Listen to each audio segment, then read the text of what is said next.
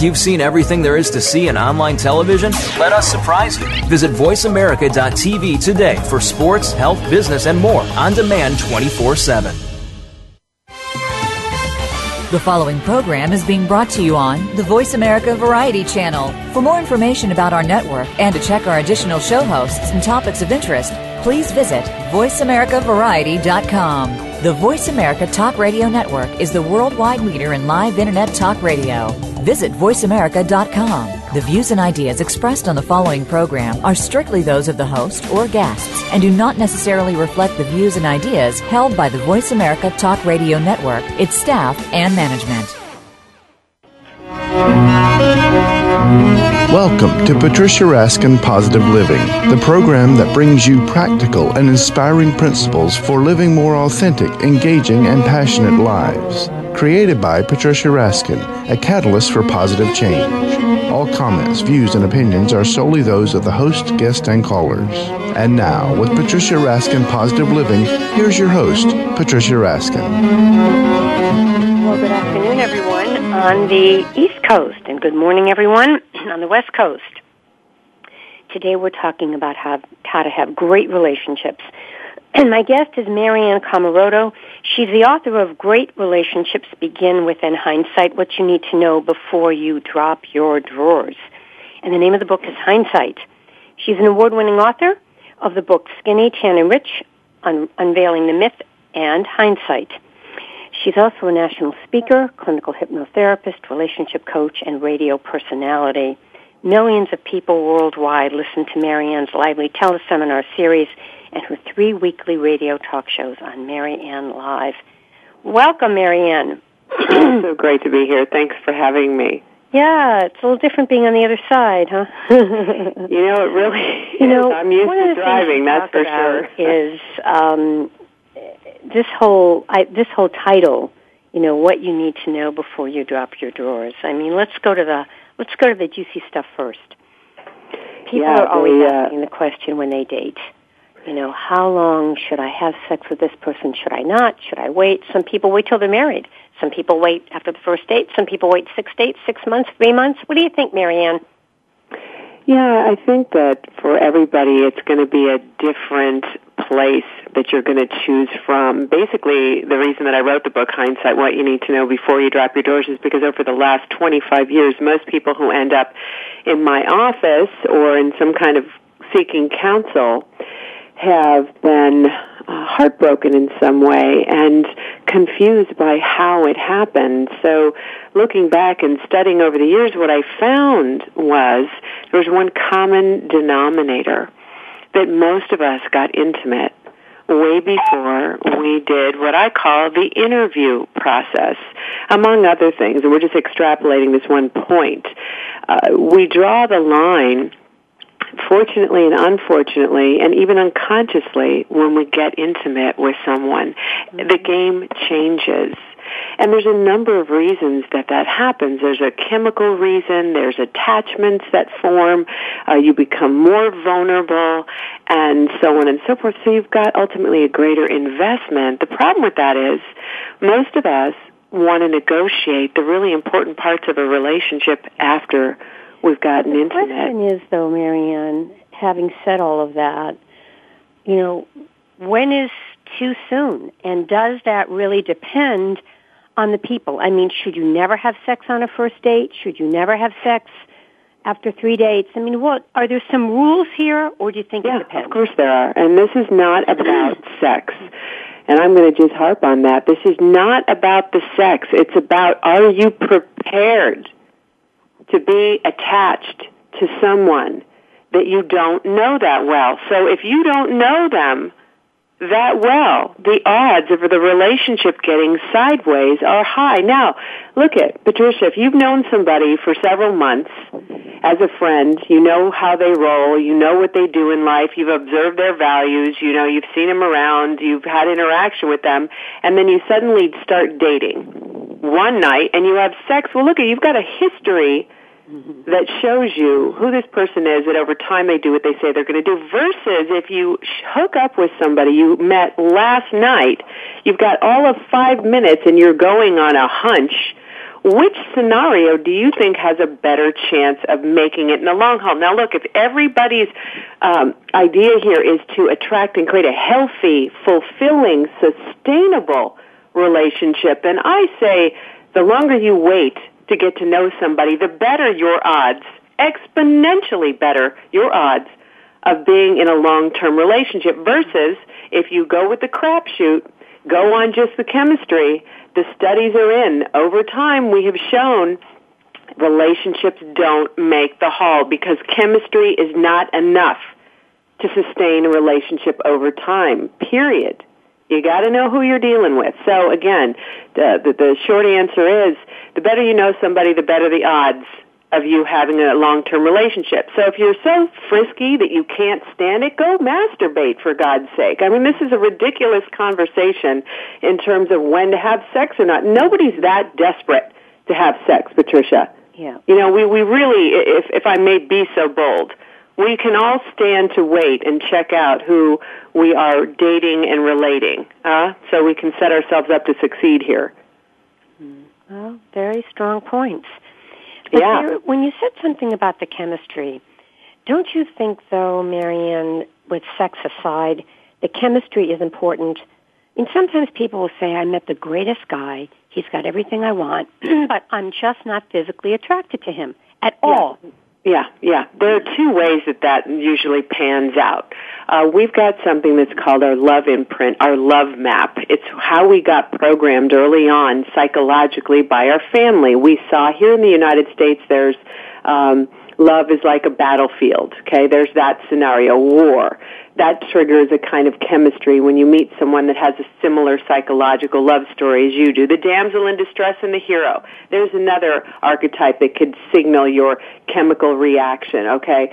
There's a bunch of reasons that fall into two categories why we feel chemistry with someone. Neither one of them is a great indicator of who's going to be a good partner. So what I and a bunch of other people out there are advocating and promoting is that we all grow up, that we need to understand and make distinctions about chemistry. There are two different kinds of chemistry that I'd like people to consider. Mm-hmm. The old paradigm, which is the biological urge to merge, and the psychological love imprint, neither, again, of which are a sound reason to hook up with someone. Mm-hmm. The alternative and the new way, the conscious way of hooking up, is a feeling of connection that is more heart-centered, that eventually, sometimes immediately, but eventually moves into the lower centers, and you can experience a great physical, even sexual intimacy, but it develops over time. This is a healthy way of connecting with someone that has a greater chance of you having a lasting relationship. Here's a story about that. So many of my clients say that, I met this really great guy, and, I'm just limp around him. He just doesn't do anything for me. And I say, well, you need to do some work around your addiction to drama. Typically, most of us are addicted to the juice. We're addicted to that old paradigm of chemistry. So once we make those distinctions, then we can be open to relaxing into our own bodies, to giving ourselves the validation that we need, the love that we need in ourselves. That's why I say great relationships begin within. Then we can choose a partner that we have all kinds of things in common with, that we have shared values, beliefs, morals, and why. Maryanne, that as you get to know somebody more, you've heard this all the time. You've heard people say, I wasn't attracted in the beginning. Yep. As I got to know the person, I had such a heart connection. We had so much in common. We believed in the same things. I began to become more attracted to him or her. That's right. That's exactly right. That's what happened. I would have missed my husband had I not followed my own teaching. It's part of how I developed this. I had a series, like so many of us women, of relationships that I was compelled to be in, but always turned out to be painful and destructive in some way, and not always on my end. Sometimes I was the one inflicting the pain based out of unconscious motivations. But when I sort of grew up and looked at, and this is, it might sound harsh, but really at the end of the day, if you want a great relationship, you got to do the work. And eventually I learned that, there are other things about relationship that are going to help in the long run. Things you write about I really want. Loving yourself and self-inquiry. Yep. And in the book, you talk about the importance of self-inquiry. what are some of the things that we should be asking ourselves? Well, the first thing we want to do is get comfortable even sitting with ourselves alone. The first thing I do with everybody and anybody who doesn't know what self-inquiry is, I ask them to get a pillow, sit down, undistracted, without music, no candles, no nothing. Silence, you, on the floor, close your eyes, take a deep breath. How long can you stand it? Patricia, 9 out of 10 times, most of us are trying to bolt. We can't stand it. Mm-hmm. We just don't want to be with ourselves. So my next thing I say is, well, wow, why would anybody else want to be with you either? Mm-hmm. Right? So self-inquiry is about, wow, I need to get to know myself. I need to sit with myself. I need to learn how I tick. So the first thing we do, sit down, get to know yourself, and then start giving yourself and inquiring into yourself, asking and giving all the things that you think you want from a partner. That's a great place to start. My favorite question is, what do I need to know right now? I've got a whole program called the Show Me Method, which is a body-centered self-inquiry program. I've got a whole CD series for you if you're interested to help you get started. But basically, we just want to learn that the mind is here to serve our body so we can follow our spirit, not the other way around. Just because our mind tells us something doesn't mean it's true. And boy, we get in a lot of trouble, don't we, when we follow some of those stories that our mind tells us. Don't you agree, Patricia? Yeah, I think, but the real question is, how do you know? And that's where that's where we need to learn and listen to our intuition. You know, what's the inner voice versus the outer voice? And sometimes the outer voice is screaming so loud that we're not hearing the truth from our inner voice. Yeah. Well, I always say to folks, let's don't climb over what's here. Okay, so if what's here is something that's screaming and that's an outer voice, I investigate that first. Mm-hmm. I think it all needs to be investigated slowly with great deliberation and respect for the process. Becoming internally referenced is not only a challenge for most of us in this culture, the programming that the decades and years and thousands of years probably, because based on survival, is staggering. So bringing our attention, particularly in the Western culture, inside is a daily practice. Bringing our attention to inside of our bodies so we can hear is a huge feat. And like you said, sometimes we can't hear the voice because we're so distracted. That's why practice. It's really critical. Or, like I say to folks, you know, keep doing what you're doing. You get more of what you got. Exactly. Maryanne, when people come in, speaking of that, what people say to you, when people come in and see you for counseling or for coaching, what do you hear most of the time? What's the major issue? Yeah, the major issue falls into an archetype of the victim, typically. Most of us feel like love happens outside of ourselves. So 90% of the time my clients feel like someone's done something to them. The other 10% of the time, if you've done some work on yourself, you think, God, what am I not getting? So typically those two categories. Someone's done something to me. I'm devastated. I need to get over that. Right? My heart's broken. And then B, after we've dealt with that, there is the what's wrong with me? Am I broken? Am I flawed? Am I unlovable? And again, it's really about bringing the attention to yourself and healing your relationship with yourself, because, as I said, it falls into that category of, wow, we think that when someone or something loves us, then everything will be okay. And it's really, really difficult to break that pattern. But that's essentially the two things I see. Yes, and yet, hasn't there been statistical data out there that has said that people are happier generally in relationship? Yeah, but that's way taken out of context. People are happier when they're in happy relationships, when they're happy with themselves. So you show me a person who's unhappy in a relationship, and I'll tell you that they're way better off having a dog than they are being in an abusive relationship, you know. So I think, again, let's create context here.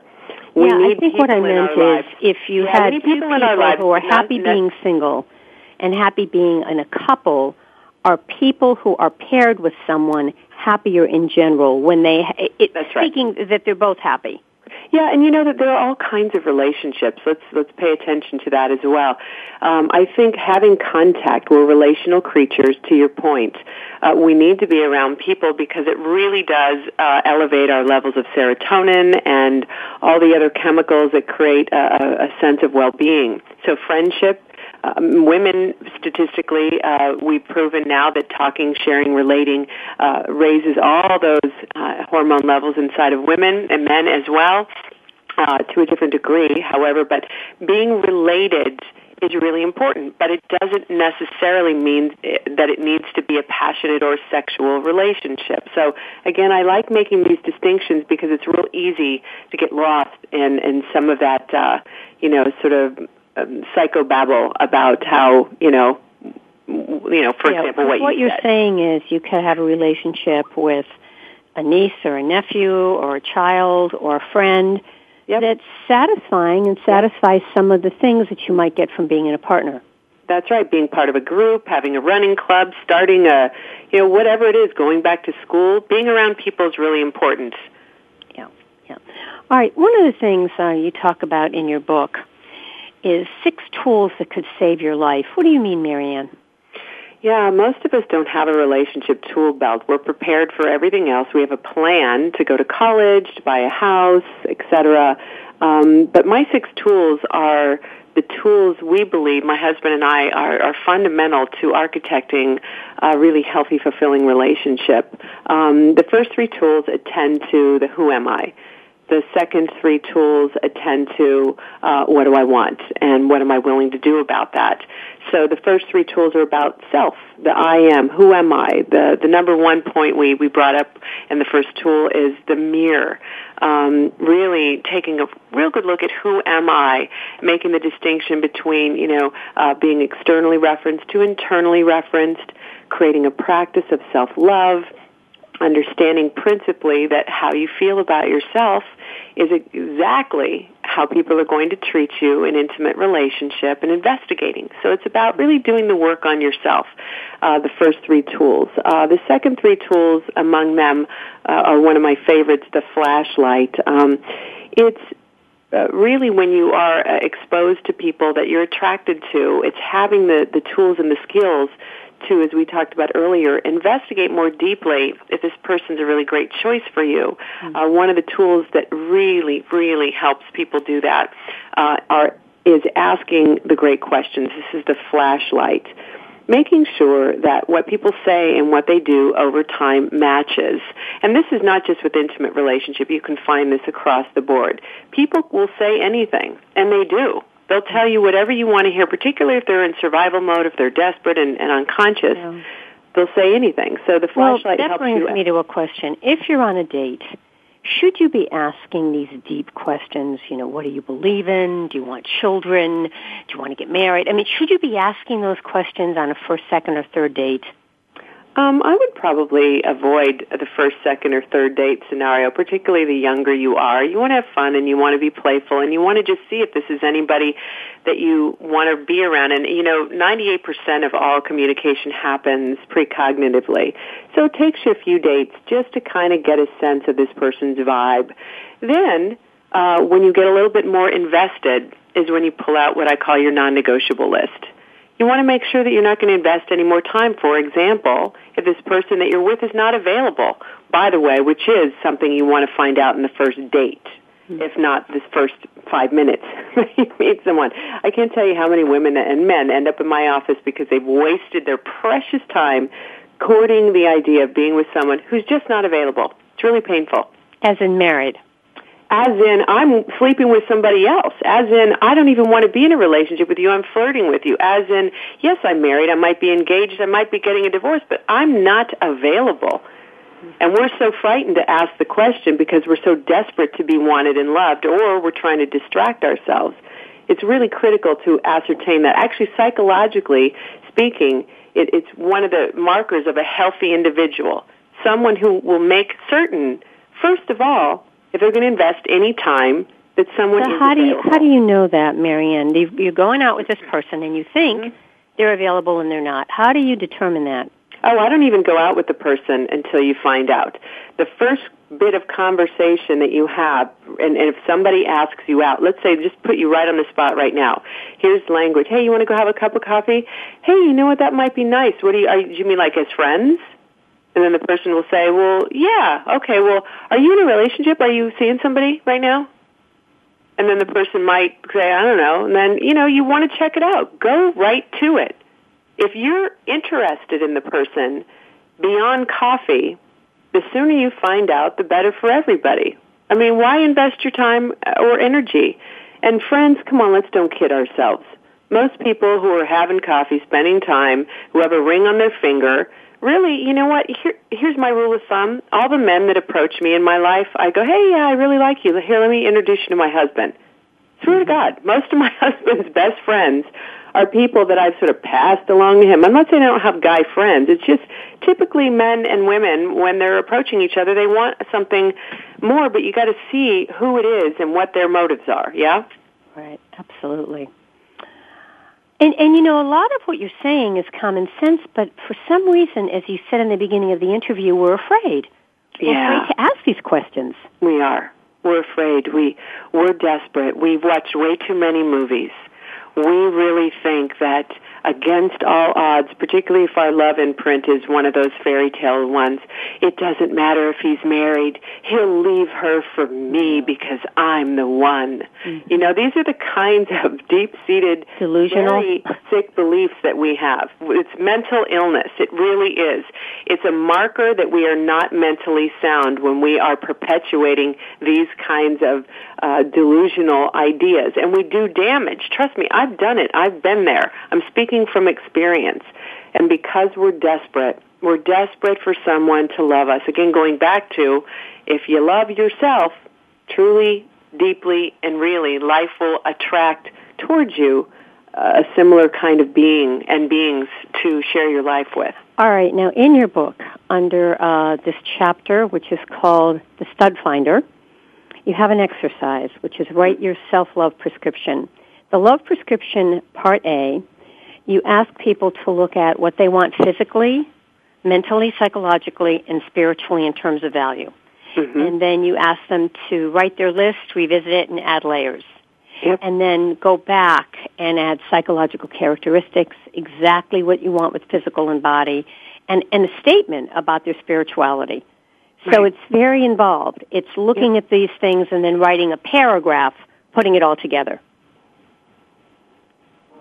Yeah. And then you go into Part B and Part C, which again is adding in about physical, mental, and spiritual. But you really get into depth with these things. Talk more about that, Maryanne. Yeah, well, one of the things I think is really fun to do is to dream whoever you want to be with into being. And in my workshop, I invite folks to do this. Write the list of, you know, everything and anything that you want in this partner. The more detailed, the better. But then I've got a little wrinkle. At the end, I ask you to go back through the list and highlight everything in the list that you want that you are not. So, for example, let's say you want somebody really fit and you're not. Just highlight it. You want somebody who's financially independent and secure, but you are not. Underline it. You want somebody psychologically really grounded and sound, but you are not. You're dealing with something else, you know, whatever. Underline it.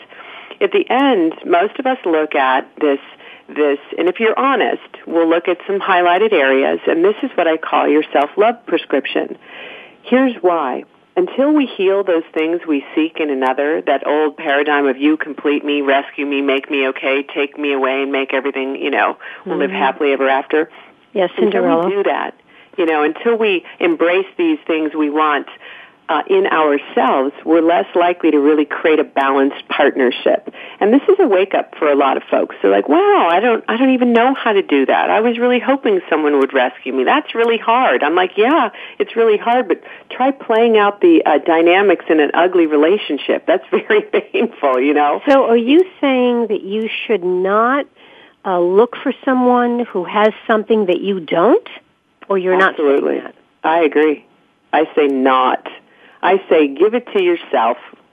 I say look for people that are balanced and look for what you're looking for because you like to be around it, not because you want it or need it.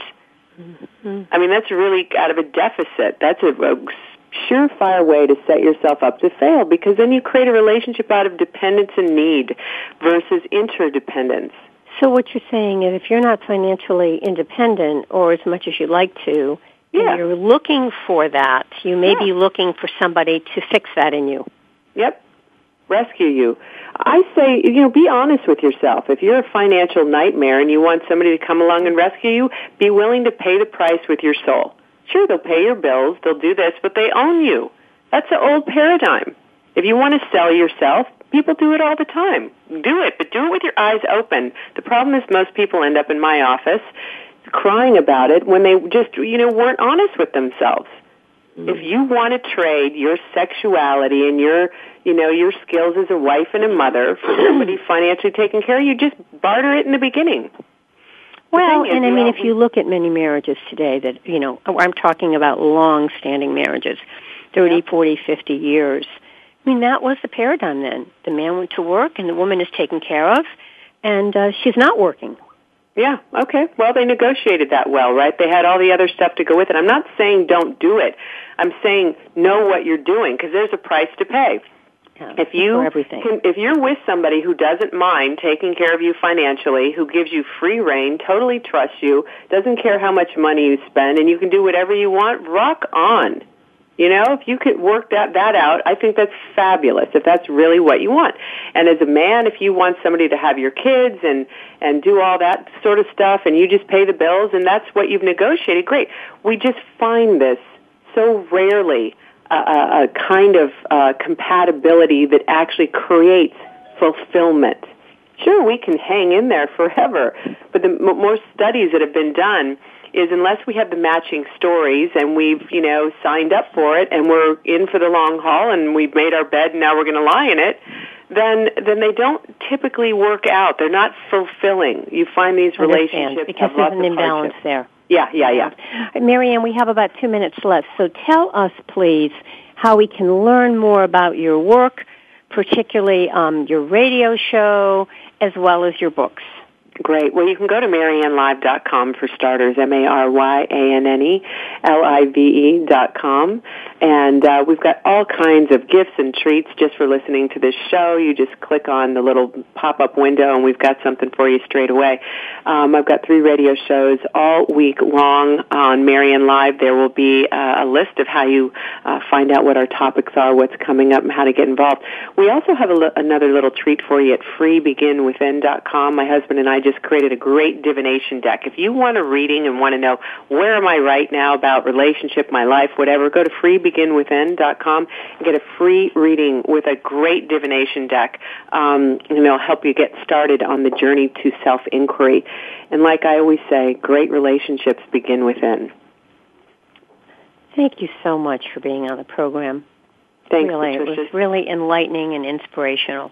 Great to be here. Thanks for having me, and I wish you every blessing. Okay, folks, remember, stay healthy, stay happy, get the support you need, and know you can make your dreams come true. And you can write to me, Patricia, at PatriciaRaskin.com. Go on to PatriciaRaskin.com. I have several radio shows, and you can check them all out online. Until next time, I'm Patricia Raskin for Patricia Raskin Positive Living, right here on VoiceAmerica.com. Bye for now.